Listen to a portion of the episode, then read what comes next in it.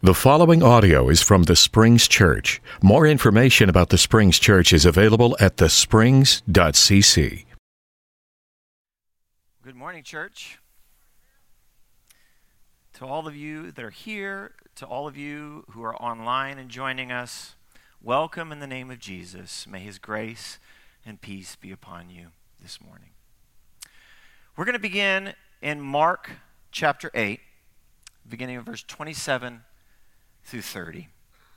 The word of the Lord says this So Jesus and his disciples went on to the villages around Caesarea Philippi. On the way, he asked them, Who do people say I am? They replied, Some say John the Baptist, others say Elijah, and still others, one of the prophets. But what about you? He asked. Who do you say I am? Peter answered, You are the Messiah. And Jesus warned them not to tell anyone about him. Let's pray. Father, as always, we give you thanks for all your good gifts that you give us. And at this time, we give you thanks for your word. For it is the bread of life that nourishes, sustains, and gives us life. So, in response, we ask for ears to hear.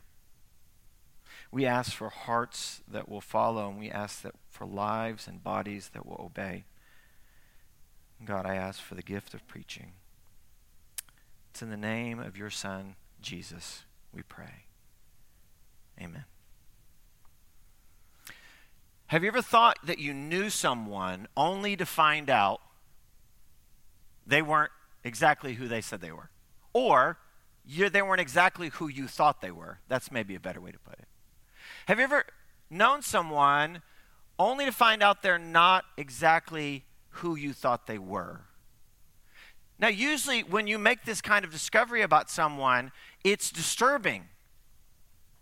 I thought they were this way, and it turns out there's something different. And it makes you think twice about your relationship with them at times, perhaps. At the very least, it changes that relationship. So, about five or six years ago, my son Eli uh, was playing basketball on a Y team. And you know, as Y, YMCA teams go, you could have very good players and not so good players. Well, Eli just so happened to be, because he was a little bit taller, on the top half of that team. But there was another kid on the team, and he wasn't that tall, but he was the point guard, and he was amazing. And I got to know his dad a little bit, and just through, like parents do when their kids play sports together, I kind of struck up an acquaintance with his dad. And so when we'd see each other at basketball games, we'd say hi and we'd ask how things were going and we'd talk about each other's each other's sons and how they're doing and and so we kind of developed a nice acquaintance or uh, at least somewhat of a friendship.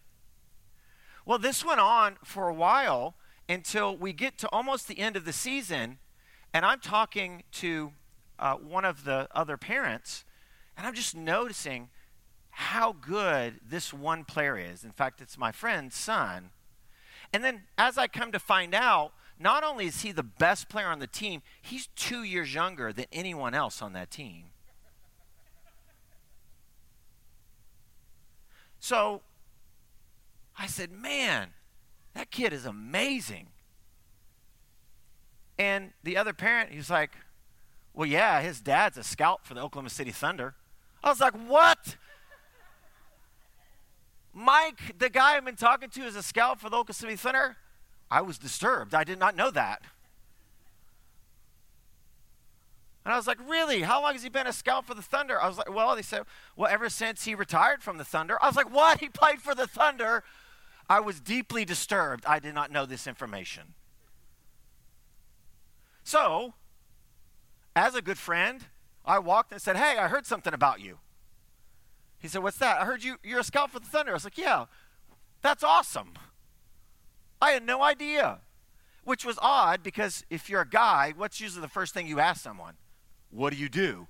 I don't know how it didn't come up, but it didn't. And I said, You played in the NBA? He goes, Yeah. What was amazing was he didn't look like an NBA player necessarily. Of course, I'm 6'3. He was much shorter, so you don't think immediately NBA player. But I, I said, Well, so you played for the Thunder? I was like, How long did you play for the Thunder? I was like, Well, I played for one season. And then uh, I, I, you know, it was towards the end of my career. And so I, they invited me on to be a scout because I had a good relationship uh, with, with Sam Presti. And I said, Well, you only played one year. Who'd you play for before? And he goes, Well, I played for the Boston Celtics. I played for the Cleveland Cavaliers. I played for the San Antonio Spurs. I played for the Los Angeles Lakers. I played for the Atlanta Hawks. I was like, Oh my gosh, who is this guy? Turns out he played with LeBron James. He played with uh, Kevin Garnett. I mean, some of you don't know these names, but you know some of these names. He played uh, with David Robinson.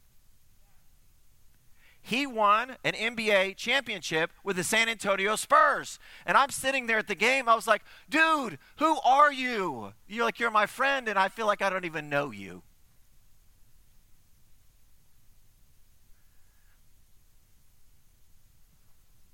Have you ever had one of those? where you're like disturbed and like, wait a, who are you?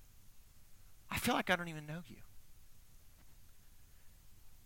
We're beginning a sermon series today. It's called Following Jesus, the Gospel of Mark. And usually we start a sermon series, almost always. Brett and I start a sermon series on a book of the Bible by starting at the beginning of that book. But if you noticed, we started this sermon series, or what we read today, we started in chapter 8, which just happens to be geographically, spatially within the book. If you actually had a book and pages, it is at the very center of the Gospel of Mark. And that's appropriate because this text in Mark 8 20, 27 through 30, this text is at the very center of the Gospel of Mark. Primarily, the question that Jesus asks Who do you say that I am? That question is the question of the Gospel of Mark. The Gospel of Mark it's about many things, but one of the things that it's primarily about, it's about identity. And it's about Jesus' identity who Jesus is and what he does are intimately related to who his disciples are and what is required of them. In other words, if the central question of the Gospel of Mark is, Who do you say Jesus is? That question is vital to understanding what's going on in Mark, and this is the reason why. Because who you say he is will determine how you follow. Let me say that again. Who you say Jesus is will determine how you follow. This is the season, the year that we're focusing on growth at the Springs. Our vision is we gather in the name of Jesus and that we grow into his image so that we can go by the power of the Holy Spirit. And this year we want to focus on growth and growing. And so inherently, we're going to talk a lot this year about discipleship. Mark talks a lot about discipleship. And at the very center of Mark's gospel is this question Who do you say Jesus is? Because who you say he is will determine how you follow. So, as Jesus and his disciples are on the way, Jesus asks his disciples this question. He says, Who do the people say that I am? And some say John the Baptist, others say Elijah, still others a prophet. Now, you can discover earlier in Mark, there's reasons why they say these things that actually comes up. Because earlier in Mark, Herod claimed that John the Baptist, who he had killed, he records this, this is recorded in chapter 6 of Mark, that, John, that Herod claimed that John the Baptist had raised from the dead, had been raised from the dead, and was perhaps giving Jesus power to do all the miracles he was doing. So some say, some say it's John the Baptist the resurrected John the Baptist.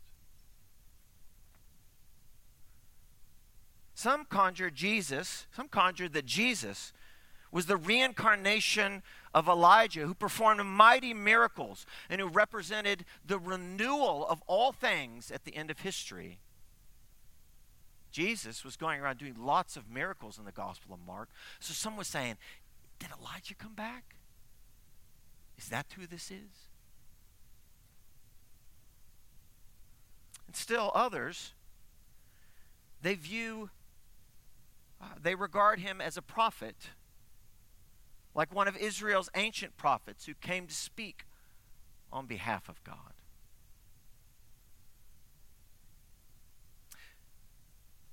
It made me think when Jesus asked his disciples, Who do the people say that I am? It made me wonder what our answer might be to that. If he were to ask us, who do people say that Jesus is? Right? Just, just around in the world, what, what might be some ideas about what people say about Jesus? And of course, there's lots of things said about Jesus, but one thing that might be said is that for some, he's a great human teacher, like many other teachers, who's not divine, but his insights into life are virtuous at the very best. And at the very least, he's got really, really great advice. He's a good teacher. Still, others, maybe on the opposite end of the spectrum, would prefer that Jesus is like this superhuman figure that can zap the world into shape through his power. He's empowered by God to do miracles in our life. And oftentimes, when he doesn't, we go, why? That's who we prefer him to be. Still, others view him as a religious figure who offers comfort and assurance in a troubled world. And like then, when Jesus asked his disciples that question and they gave answer, the world, I think, gives many answers to the question who is Jesus? But then Jesus does this little thing. As soon as they say who other people say Jesus is, he goes, But what about you? Who do you say that I am? And Peter, sometimes who gets all the credit in this text, is really just representing all that are standing there. Someone had to say it, and it just happened to be Peter you know, the loudmouth one, the one that likes to talk all the time. I'm sure he was a preacher. Don't laugh too hard at that. Come on. But Peter says, when Jesus says, But what about you? Who do you say that I am? Peter says this You are the Messiah. You are the Christ. You are the Christ. Now, I often ask my students what the word Christ means. And I said, Here's a little hint it's not Jesus' last name. Christ is Jesus' title. He's giving, Peter is giving him a title. And Christ literally means the anointed one. It's the Greek version of the Hebrew word Messiah, which means anointed one. So basically, what he's saying, what Peter is saying, when Jesus asks, Who do you say that I am? Peter says, You're the king.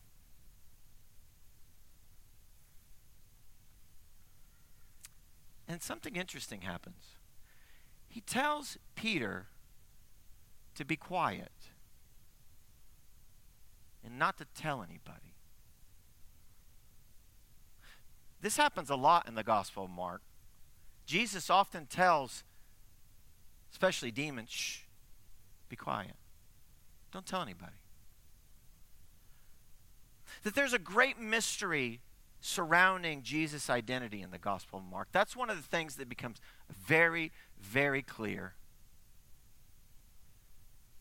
People readily want to identify with Jesus, but they have no clue who he is. And what we come to find out is that the people in Mark will make all kinds of claims about Jesus but they don't know who he is. So you're going to hear words in the Gospel of Mark like they were amazed, they were astonished, they were terrified, they were very afraid, they were bewildered. Like these adjectives come up a lot describing people that follow Jesus. They make lots of different claims about who Jesus is, but they don't understand. They have no clue who he is. Yet, many of the claims that they make about Jesus, they are true. For example, Jesus is in fact in the mold of John the Baptist. He is an Elijah figure who performs miracles and is a sign of great renewal. He is a prophet who speaks on behalf of God. And Peter is right. Jesus is the Christ. He is the Messiah. He is the king. But while Peter and others who follow have the right language for Jesus, they have the right titles, they have the right descriptions, they have the right names for Jesus, we will come to find out that Peter and others who have all the right language have all the wrong understanding about who he really is. It's a mystery.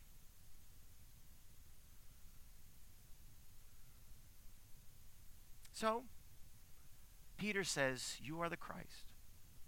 The question comes, to, comes up for the disciples. So, what does it mean to be the Christ? What does it mean that Jesus is King or the Anointed One? And what does it mean for those who follow him?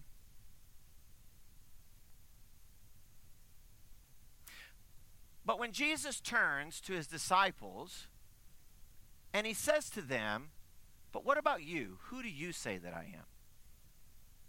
Mark just doesn't intend for that to stay on the page. That question is not intended to be for the disciples in the story alone. That question is a question for you and I. This past summer, I got to be, I, I was invited to be an extra on a movie that uh, the Skit guys were doing. I think through, I think it's through Sony Pictures, and I got to be a park ranger.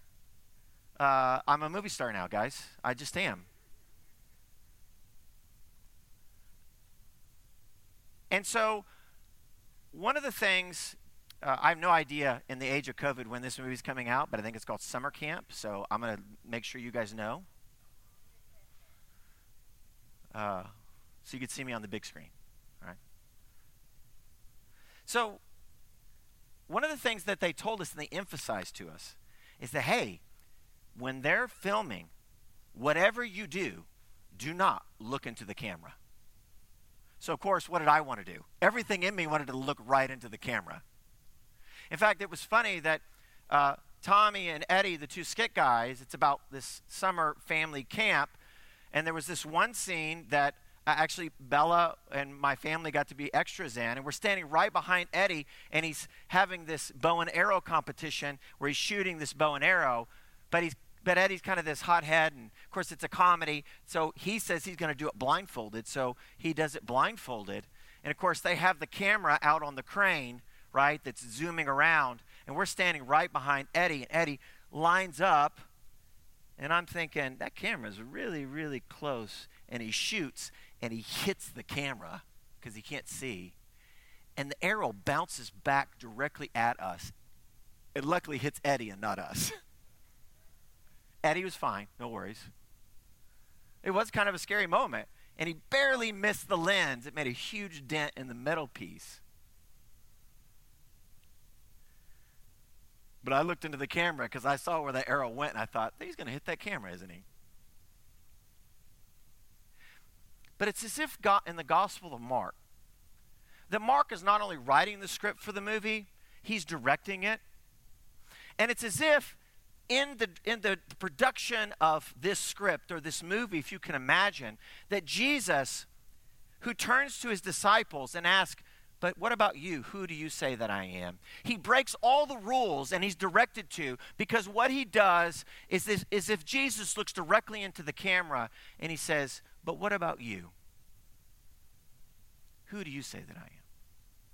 And he looks right past the camera, right through the camera, right through the pages of Scripture, and he points to you and I, and he asks us this question. It is not just a question for the disciples, it is a question for you and I. Who do you say that I am? Who do you say that Jesus is?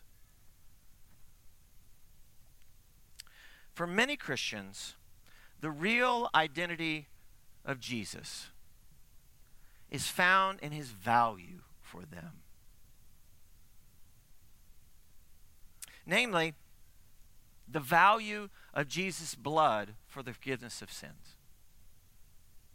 There's a phrase that I've become aware of for many years now, and I think it was Dallas Willard who made this phrase, at least put it into our consciousness. You may have never heard it, but he calls it vampire Christians, which usually freaks everybody out, right? When you think, you think, ah, oh, that doesn't go together, vampire Christians. But what he means by vampire Christians, it's that Christians that are only interested in Jesus for his blood. Do you get the reference now? He says this.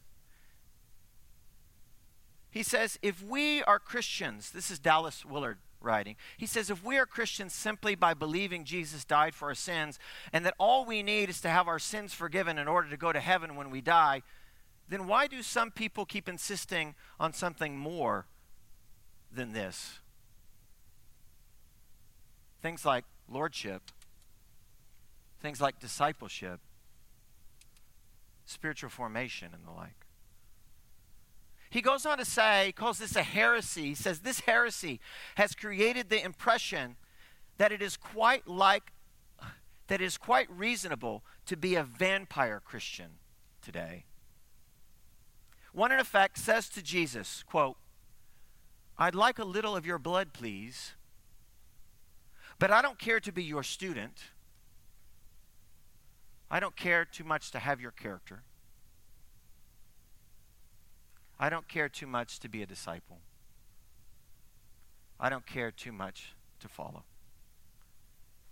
In fact, once I get a little bit of your blood and my sins are forgiven, won't you just excuse me while I go on with my life and I'll see you in heaven?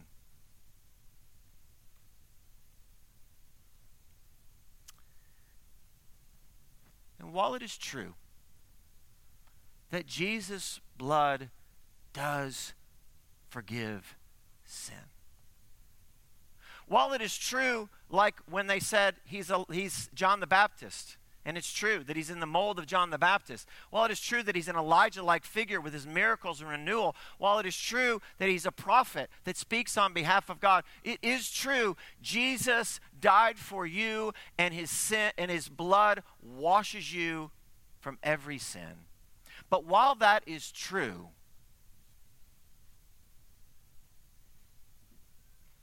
It is not true that we could just be vampire Christians, that only go to Jesus and only seek out Jesus for his blood, which we can consume. The question for you and I today is this Who do you say that he is?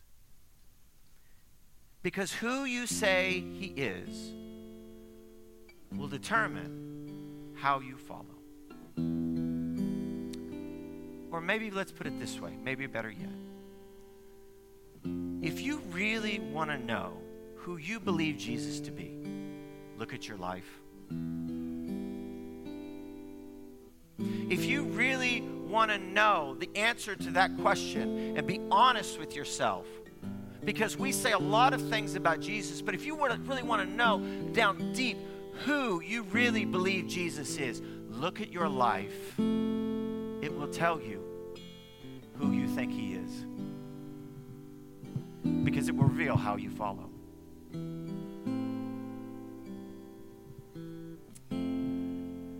Jesus' way of life shapes his identity. And that identity and way of life shapes how we follow him. So the question today say he is? Let's stand.